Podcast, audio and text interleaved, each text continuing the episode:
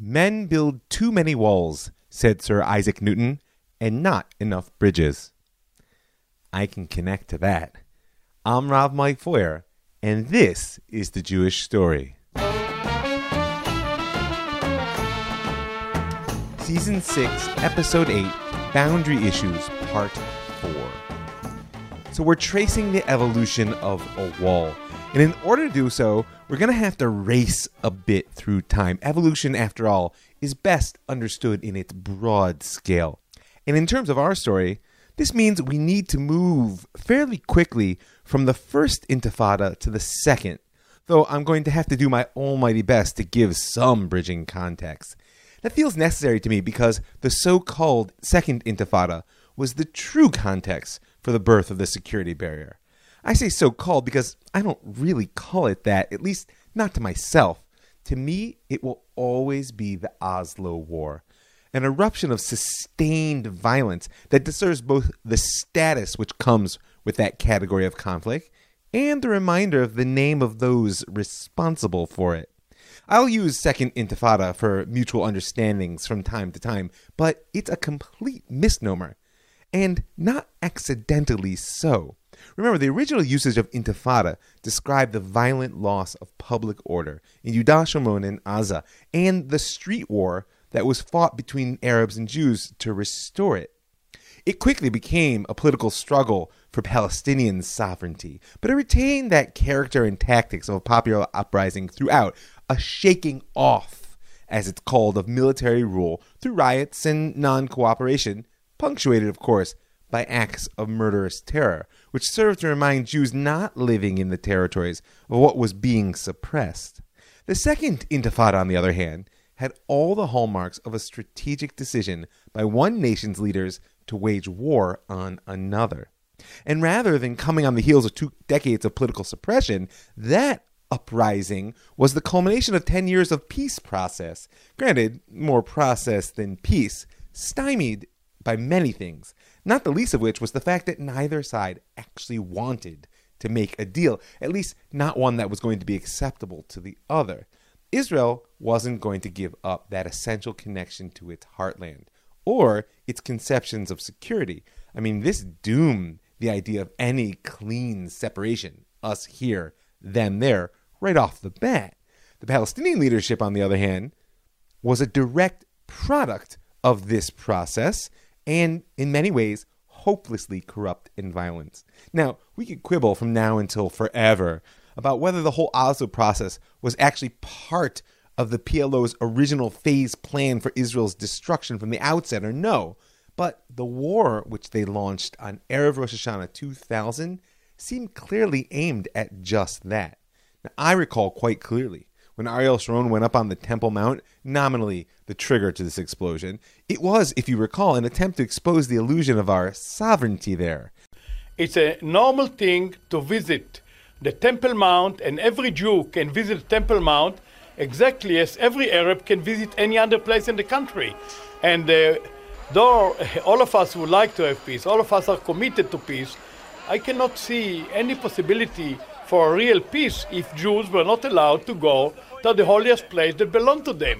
Jews will be visiting the Temple Mount, their most sacred place, the holiest of the holiest, also in the future. But one thing what worries me is when I see what happened there, uh, I, I, just think what will happen if Jerusalem will be divided, as uh, Barak agrees to do already. You might say the rioting which erupted right afterwards was spontaneous although the stockpiling of rocks and fireworks in the Dome of the Rock and the Al Aqsa would belie that. But the sustained terror war which followed, only two months, mind you, after Yasser Arafat walked away from the negotiating table at Camp David, what was supposed to be the final end to the Oslo process, that war had unquestionably been prepared for, likely for some time. I mean, the amount of explosives alone would have taken some time to procure. This was not a second spontaneous revolt. Furthermore, the kind of broad, sort of high intensity, low impact of the first intifada, rioting, was now replaced by a grim military focus. The years between 2000 and 2003 saw approximately 900 dead and 6,000 injured amongst Israelis, while the numbers amongst Palestinians were even higher 2,100 dead and more than 15,000 injured. By Israeli standards, that means each month of that period saw almost as many deaths as soldiers killed during the 1982 Lebanon invasion, except most were civilians murdered by suicide bombers. That is a war, and a nasty one to boot, so I prefer to call it so the Oslo War. Now, shortly, I'm going to lay out some of the socio political processes that produced the separation barrier, that arc from suppression to separation that we've been speaking about, all in avoidance of sovereignty. But before we do, a personal note and then some poetic wisdom. For me, what preceded the birth of this wall desecrating our land will forever be Passover 2002, or 5762, as I ought to say. That was the day we all awoke to the news that a young Hamas terrorist had crossed the 10 miles from Tulkarm in the Shomron to Netanya on the Israeli coast. And there, disguised as a woman, he slipped into the Park Hotel, where a Seder meal for 250 people was underway, and detonated a suitcase packed with high explosives. There was dead people on the floor, and uh, Ami, my husband, was not not uh, in the ambulance. Ami was not in the lobby area either. In a panic, Corrine searched and found all of her children. Her youngest, seven year old Netanel, was the last to turn up. And after a few minutes, a little girl come with Netanel in his hand because he was wounded in the, in the knee. He can't walk. She take him in his hand, and uh, Netanel say, we have to pray, we have to pray all the time because you see what's happened. Corrine was unable to tell me about how she found her husband Ami that day, the man she fell in love with at the age of 16. 30 people were killed, among them Holocaust survivors, and another 140 wounded dozens severely. That's bad enough on its own. But what I'll really never forget was when the newspapers went to print after Chag. You know, that day that we woke up the next day, and every major outlet in Israel carried the exact same headline. B'kol dovado omdim alenu lechalotenu. In every generation, they rise up against us to destroy us. Now that's a truth of Jewish history we can choose to ignore, but not one we'll succeed in forgetting. That's the personal note. Do with it as you will. The poetic wisdom comes to us from Robert Frost. Most people are familiar with his famous line from the poem Mending Wall Good fences make good neighbors. He says, Good fences make good neighbors. Spring is the mischief in me, and I wonder if I could put a notion in his head. Why do they make good neighbors? Isn't it where there are cows? But there are no cows here. Before I built a wall, I'd ask to know what I was walling in or walling out, and to whom I was like to give offense. Something there is that doesn't love a wall that wants it down. I once took a class called Economic Geology, and like all good Colorado College geology classes, it included a field component. And that's how I found myself one day rolling down the road, sitting next to Eiler Henrickson as he drove us north through his native state of Minnesota, headed for the iron shaft mine he'd arranged for us to visit. It was actually pretty cool. Now, Eiler was the closest thing to a decorated geologist that the United States has ever known. The pictures and the stories that he shared with us in his capacity as department head of the CC Geology Department were gems plucked from a career that spanned from the post World War II mineral race of mapping the U.S. strategic reserves right through the space race of the 90s. And his wisdom was sometimes stunning. I took the opportunity sitting next to him there to ask what was at the time a burning question amongst ardent and economically aware young environmentalists like myself. I said, Why did the car win out over the train in America? Or at least tell me what was the main reason. Now, in my eyes, America should have been at least as integrated by trains as Europe, and considering size, distribution of resource, and arc of population growth, likely even more so. Furthermore, if you know a bit of history, the robber barons were on track to make it happen in the 19th century. Ooh, pun intended, I guess. They had the money, the power to lay down the infrastructure for the growth of the agro industrial giant that America would become in the 20th century. And now America, and in her wake, much of the world, worship the car and its roads, and they are seen as the logical center point for all development, perhaps the biggest barrier to a sustainable economy and saving our planet, by the by. Now, Eiler didn't even pause. The Teamsters, he said. You'll have to catch me over a beer some other time for the ex- explanation of his answer. I'll give you my full on rant about how the Eisenhower highway system shaped the world. But for now, I want you to appreciate it as an example. Example of the fact that he gave a political answer, the vision and actions of a small group of men, to what I thought was a geographic question. How did the society of a continent develop? And that serves us in our present task by illustrating the power of what's known as political geography. Now, classic geography is the study of the nature of place and the relationships between peoples and their environment. Political geography looks at that entire relationship through a political lens. Call it the study of place and the relationships between people, state, and land. As an avowedly critical discipline, political geography is also interested in what they call spatially uneven outcomes of that triangle relationship between people, state, and land, and how political processes are in turn affected by spatial structures. I'm sure you can start to hear the relevance to our story of the wall by now. Now, I'm no Eiler Henrickson, but if you asked me, Mike, what's the reason a wall won out over sovereignty in Yudah and Shomron? I don't need to hesitate either. It was the generals. In the immediate aftermath of that stunning Six Day War victory, the generals controlled the situation on the ground in the territories as befitted a recent battlefield. They also took part right from the outset in the political discussions which took off about how to move forward with this possession of the biblical heartland, one that also happened to provide a strategic dominance over both the population clustered along the Israeli coastal plain to the west and the vulnerable border of the Jordan Valley to the east. And of course, so long as Israel neither declared itself sovereign nor recognized some other sovereign and made peace with it, the generals remained in charge of the reality on the ground, both security and development, with a power that only a military government can wield. That has gone on for 55 years. 55 years, which have been a rapid and intense developmental arc in population, economy, and infrastructure. Hence, the fact that the political geography of Yudan Shomron, which finds its perhaps ultimate expression in the wall, has been shaped by the generals.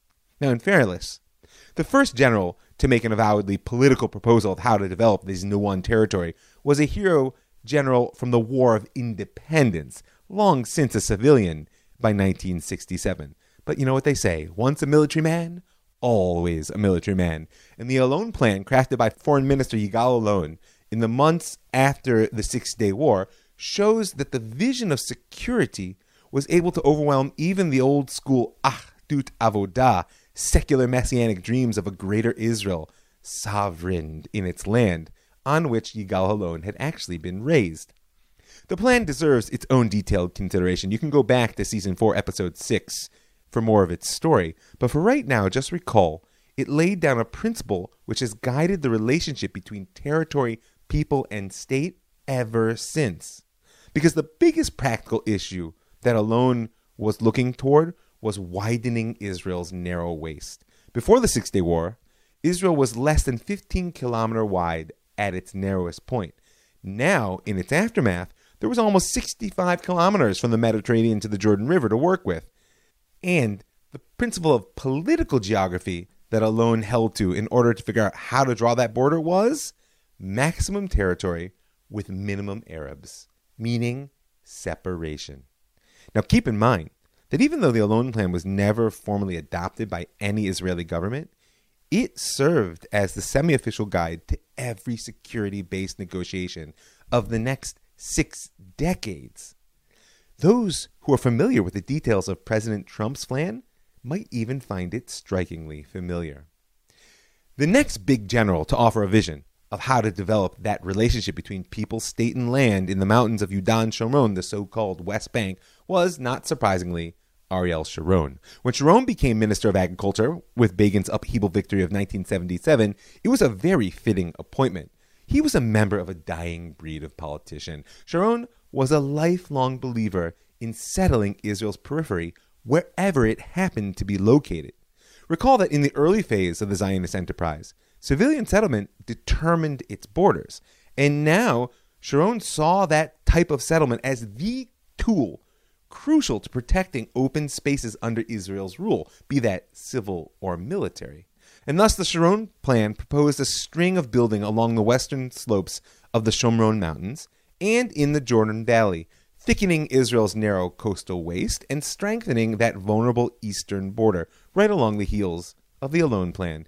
It also, crucially for our story, envisioned a network of east west roads linking those so called eastern and western seam zones, as well as a ring of settlement and transportation encircling Jerusalem on the eastern side. His vision was all about security and control, not about sovereignty.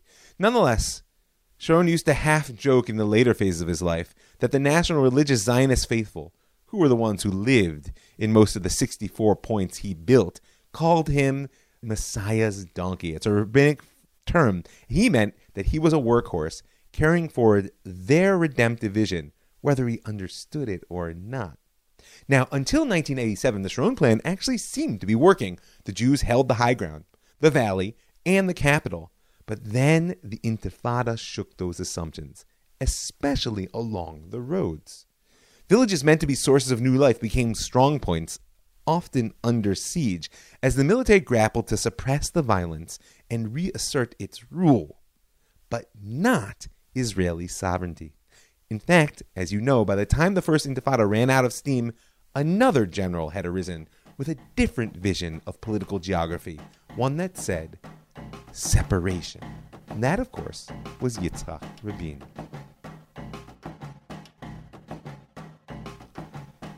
There's a tendency to speak about a peace process which began with the 1993 Oslo Agreement. But even ignoring the fact that it never brought peace, I believe this is actually a misnomer from the very outset. As we touched on back in episode 4, Prime Minister Yitzhak Rabin was not the initiator of Oslo, but ultimately he was its architect. And as such, Rabin brought the perspective of a pragmatic military man to the table. And it's entirely likely that Rabin never even expected peace with the Palestinians to come from the Oslo process. He too well understood how incompatible the positions between the Jews and the Arabs of the land really were. Nonetheless, as he'd done his entire life, Rabin moved forward toward a tangible, or at least definable goal, which was security almost at any cost. Now, my present purpose isn't to plumb the depths of the Oslo process, though since we keep touching it tangentially, I guess at some point I'm going to have to meet the beast head on. But for right now, the question on the table is how Oslo moved that arc of policy forward that produced a wall bisecting the land of Israel. And in that sense, we need to understand the Oslo process really, in many ways, in the same way as the disengagement of forces that took place between Israel and Egypt following the Yom Kippur War. That painful and delicate process was driven by U.S. Secretary of State Henry Kissinger's famous shuttle diplomacy, and it was guided, at least on the Israeli side, by Rabin's philosophy a piece of territory for a piece of peace. Now, it did ultimately lay the groundwork for the signing of the Egyptian Israeli peace treaty at Camp David less than 10 years later, which means it's not unreasonable to think that Rabin envisioned a similar process at Oslo. But the security threat that was removed post Yom Kippur was clear to everyone involved. No one wanted a war between these two sovereign powers, so best to disentangle their forces, and frankly, only a few radical dreamers thought retreating from the Sinai was too high a price to pay. The problem is when it came to Oslo, and when it came in particular to the biblical heartland of Judah and Shomron, the West Bank, the situation was far less clear. That being said, Rabin, even though the solution might not be clear, the threat was crystalline. His iron fist policy may have succeeded in quelling the violence on the streets of the West Bank and Gaza for a time, but he knew that to continue on that path of brutal suppression risked Israel becoming an international pariah along the lines of South Africa. Remember, this is the early 90s here. On the other hand, Rabin felt that to grant full citizenship rights to the Palestinians living in the territories threatened his vision of Israel as a democratic and Jewish state. Hence his declaration in 1993, right at the beginning of the Oslo process. He said the main question around which there are differences of opinion is whether to annex the 2 million Palestinians living in the territories and turn them into Israeli citizens, or find a way of coexistence while preserving the Jewish uniqueness of the state of Israel as the state of the Jews. We must bring separation to provide security. Without separation, there will be no personal security. The sharper the separation, the more security will be restored. Now, two things. Notice the sharper the separation, the more security will be restored. Shortly, you'll see, though, those are nice words, but the Oslo process was anything but sharp. The other is notice that the word peace isn't mentioned here. In my humble opinion, Rabin was never actually part of the peace camp, except when it suited him to pose as such politically. He was all about security. And that's why the leader of the opposition to his plans in Knesset, Benjamin Netanyahu, tried to fight him on that very front, labeling the PLO's willingness to accept the Oslo process as part of that phase plan to destroy Israel. And, as he said right before the adoption of the second part of Oslo in 1995, and here lies before us the Oslo II agreement. This is Bibi speaking. What emerges from it is not your intention to establish a Jewish state, speaking to Rabin, but to jeopardize the one that already exists. Not to be separated from the Arabs living in Yudan Shomron, but to relinquish the security that the Arabs of Yudan Shomron give us. You're creating an immediate threat, a terrorist state, a strategic threat, and a threat to the very existence of the state. Again, the word peace is not in the picture because no one but idealists were thinking about it or even believed it was possible, in the same way that no one but idealists were thinking about sovereignty. In this sense, the Oslo process becomes the political turning point from that policy of suppression to one of active separation at all costs. Like I said, the word of sovereignty isn't here. The most Rabin could imagine resulting from Israeli sovereignty over Yudah, Shomron, and Gaza was this binational state a disaster to be avoided in his eyes. As he said in 95, right back in that Knesset debate with Bibi, we are in the process of resolving the conflict between us and the Palestinians. There are indeed differences of opinions in this house between two worldviews. We believe that the dream of generations of Jews since the destruction of the Second Temple and their prayer to return to Zion are not for the establishment of a binational state. The dream of generations of Jews in today's reality is to establish a Jewish state with Jerusalem as its capital, not a binational state, but a Palestinian entity on our side. Notice how he mixed the dream of Jews, the Second Temple prayers, and the establishment of a Palestinian entity as part of that 2,000 year dream. The assumption here, one again which deserves its own discussion, is that democracy is part of a sacred vision. But at the very least, there is a total absence of thought, of creative thought at least, about sovereignty. And frankly, it has to be said, the right was just as unable to offer any better option. Hence the fact that you have never seen a comprehensive proposal for peace or sovereignty coming from that side of the aisle.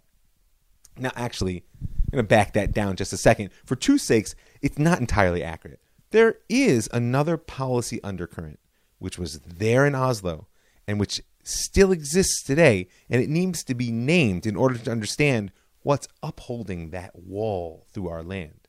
In 1988, at the height of the Intifada, when violence was surging and the suppression looking ever uglier and less feasible as a policy, a poll was taken in August, and it found that 49% of Israelis supported, to some degree at least, the transfer of the Arab population out of Yudah, Shomron, and Gaza. And notably, a third of those who answered in the positive were registered labor voters. That very same year, retired General Rehavam Ze'evi founded the Moledet Party. Moledet means homeland, which offered a right wing vision of how to make peace between the Jewish and Arab peoples. His vision was founded on separation of the two nations, just like Rabin's. But in Ze'evi's vision, that was to be achieved by completing the population exchanges, which had been begun with the upheavals in the 1948 war, when Arabs fled and were driven out of Israel, and the subsequent flight and driving out of Jews from the Arab lands that came in its wake. Significantly, in that very same year, King Hussein of Jordan had renounced his claims to the West Bank and declared his support for the PLO as the quote sole legitimate representative of the Palestinian people.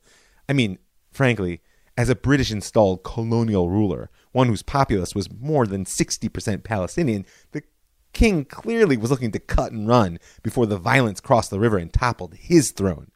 But this meant for Israelis that the Jordanian option was off the table. The left had always looked to Jordan as potentially the joint custodian or perhaps even the sovereign over the West Bank, while the right had seen it as the Palestinian state.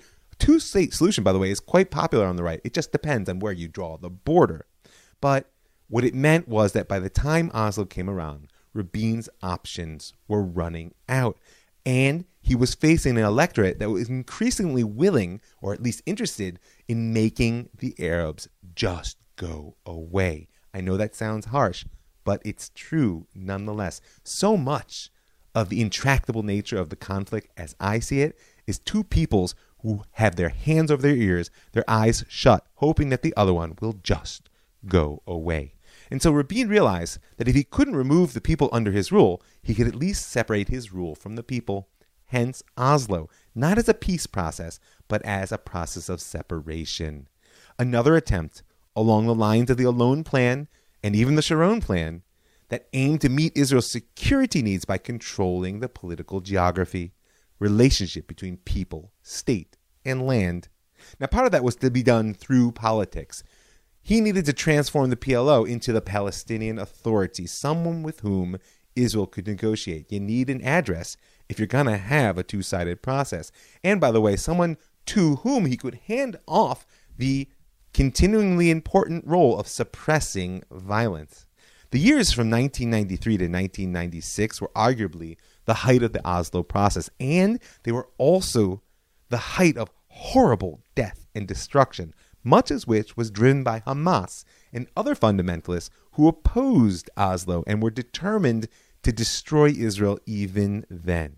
As Rabin made clear in an interview on Channel 1 in March of 94, the Palestinian Authority will be able to fight Hamas without B'Tselem and without the Supreme Court, meaning he'd created a junior partner, how shall we say it, that wasn't going to be restrained by those things that he considered to be so important, like democracy and civil rights. Now, only a month before that speech, Baruch Goldstein had massacred 29 Palestinians in the cave of the Machpelah in Hebron. Rabin had wanted to use that as an opportunity to advance his vision of separation by extracting the numerically small but ideologically strong core of Jews in Hebron, but he was politically too weak to do so. It should have been a warning sign that he couldn't even pull a couple hundred Jews out to give his clean separation. Instead, Rabin just ended up urging Israelis to fight terrorism as if there's no peace process and work for peace as if there's no terror. The policy of the government of Israel is to continue the peace process with the Palestinian elements, the Palestinian Authority, the PLO. We will fight within the limits of our laws against the enemies of Israel and the enemies of peace. It's a painful day, but it will not deter us to do both. I mean, that may sound okay, but it's really just a lame echo of Ben Gurion's 1939 declaration. You may remember it. We must assist the British in the war as if there were no white paper white paper that was keeping the Jews out of Israel. We must resist the white paper as if there were no war. and Rabin's words were expressive of just as ineffective a policy. Remember, in Ben Gurion's case, it wasn't his militia which brought victory. It was the Lehi whose ideological clarity allowed them to recognize the British as the true barrier to our independence and apply maximal force, together with the Irgun eventually, in driving them out. For Rabin, the question he's facing is who will finally grab the bull of sovereignty by the horns? And the answer to that remains to be seen. And by the way, in addition to the political side, one of the ways in which Oslo executed political geography was through the roads. You know, it occurred to me just the other day that military rule, on some level by definition, is a state of civil war. Now, I don't mean this in the classic sense of civil war two parties struggling for control of a polity that they feel both belong to and thus ought to rule, but rather in the sense that land and people have been conquered but never taken as sovereign or relinquished to someone else's sovereignty. Right? Nonetheless, military rule allows for the maintenance and even growth of a civilian fabric of life. So, on one hand, it's civil to a degree, but it's also still a state of war. Civil war. And whatever else I might say about the Oslo process, as far as I can tell from the Israeli side, it was doomed from the outset by the unresolved internal conflict between the goals of separation and territorial expansion. Now, in a sense, that's a tension which reflects one of the deepest, I might even call it primal historical political drivers of the Zionist project altogether. Reclaim as much of our land as we can expand in order to get as far from the nations as possible, separate. And sadly, there were good reasons that created that driver. Though the world loves to see us today as big, bad occupiers at this stage, they also love to forget the century which led up to this situation. Part of the Oslo process, which fed directly into the creation of all, was that very ambiguity. One part of the heart of the country was determined to separate, captivated by the vision, if not of peace, at least of security to be gained through us here, them there. Granted, there was an argument about where the here and there were. The other part of the country was convinced that to separate from Yudah Shomron and Gaza would lead only to war, not to safety. Now, despite the severe attacks by Hamas that marked almost the entire Oslo process, as well as Arafat's obvious unwillingness to fight terror, Rabin plowed ahead. And in specific, he instructed his negotiating team to present what he called Israel's basic security positions. That was that Israel would control external security and borders, settlements, and the bypass roads in the West Banks. And this brings us to the oh so controversial question of Jews, like myself, who've chosen to willfully plant ourselves in the biblical historical heartland. The political, cultural, and spiritual waves that the so called settlement movement is making even today are going to, yes, I've said it so many times, get their own consideration. But there's a specific aspect of this whole endeavor that needs to be pointed out in order to understand how the wall came to be. And that's the practical infrastructure which makes the lives of these Jews possible, specifically the roads. The lives of Jews and Arabs, I should say, now, I'm not going to go into that whole romantic thing. Oh, I remember the good old days when we shopped in Gaza City, when we ate hummus in Beit Lechem, etc. But I will say it's important to know that before Oslo, there was only one transportation system for all human beings between the river and the sea, to borrow a phrase. The shift on that began with the violence of the Intifada. As the Israeli army struggled to regain control over public order, like I said, Jewish town became islands of friendly territory, strong points for those patrols not to mention occasionally the site of sieges and even a source of public order themselves. Now, you might recall also my personal story from the end of last episode. Much of the violence of the Intifada was experienced by Israelis on the roads. Now, Article 13 of the Oslo Agreement is called the redeployment of Israeli forces. And point 2 in Article 13 states the following In redeploying its military forces, Israel will be guided by the principle that its military forces should be redeployed outside populated areas. The goal is obvious separation, one which would not only reduce friction, but which would allow the budding Palestinian security force created by the Accords to begin to take responsibility for order on the ground. At the same time, though, Article 10 says the following Israel shall continue to carry responsibility for overall security of Israelis for the purpose of safeguarding their internal security and public order. And that means that the Jews planted on the western Shomron, Jordan Valley, and elsewhere by the 1977 Sharon Plan, and through all the efforts of the 16 years since, will still be under the protection of the IDF. You see the issue? How exactly are you going to separate when you have to pass each other on the road every single day? You know, that term bypass roads that you heard me use was actually a product of the Oslo Agreement. It didn't exist until the attempt at separation was made. Because the bypass road designates roads that bypass Palestinian towns and communities, which will be able to fulfill those twin commitments of separation of the Arab populous centers and maintenance of military rule, if not sovereignty, over the Jewish ones. Now, just to be clear, prior to the outbreak of the Oslo War in 2000, Palestinians had as much access to these bypass roads as Israeli, barring times when the IDF was dealing with a specific security alert. It was only in the wake of that vicious conflict that the very idea of creating separate road networks began to emerge. Nonetheless, even open use bypass roads divide by their very nature. Physical barriers. Roads are physical barriers, ones that can isolate communities, prevent their expansion, cut land off from people, even as they allow access and travel, be that accidental or intentional. And through the 90s, the Oslo process gave ever more control of the land over to the Palestinian Authority, even as its ambiguity allowed the Jewish population of Yudah Shomron and Gaza to continue to grow.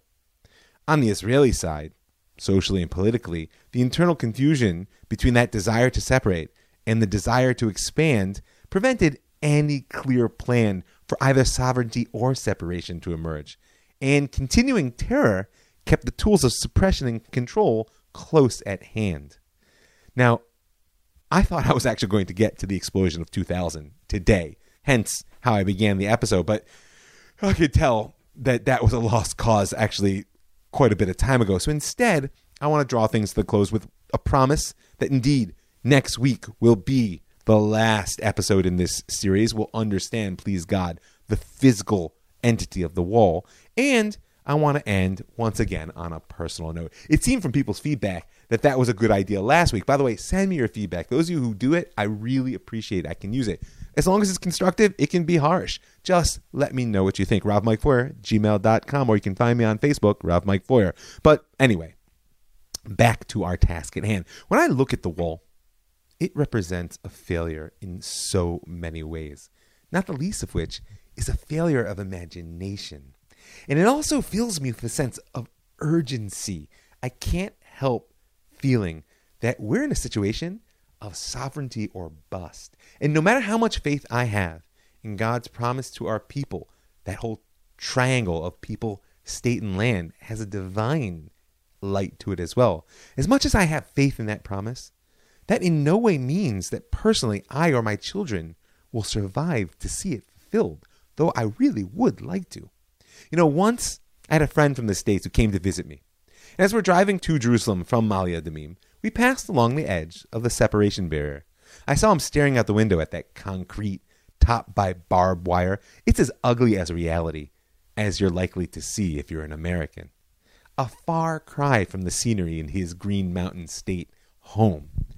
After a few minutes, he said to me, How could you raise your children in a place where they see this every day? It's a fair question, especially for those of us who chose to plant ourselves in the heart of this beloved and conflicted zone. Don't kid yourself, I said to him. There are walls just as ugly and large that keep your children safe.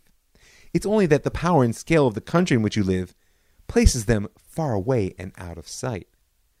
I want my children to see that wall, I said. So its reality makes them remember that we have an obligation to tear it down. Just want to thank some folks. I want to thank all the folks who give their hard earned money and make this show possible, keep it free, widely available. I'm calling on you to join them right now. I need your support for season six. Go to my website, jewishstory.co, and you'll see a button in the upper right hand corner that says Be a Patron. You can click on that to give a little bit of per podcast support. Or you can write to me, Rav Mike Feuer, gmail.com, or on Facebook, Rav Mike Feuer. I'm happy to share with you the ways in which you can dedicate a show or give a one time donation. I want to also thank the Land of Israel Network. That's thelandofisrael.com. They are building a center for global transcendence right in the heart of the mountains of Judea. I want to thank the Pardes Institute, P-A-R-D-E-S.org.il, for throwing the doors of the Beit Midrash open as wide as possible. I want to thank you for listening. I'm Rav Mike Feuer, and this is The Jewish Story.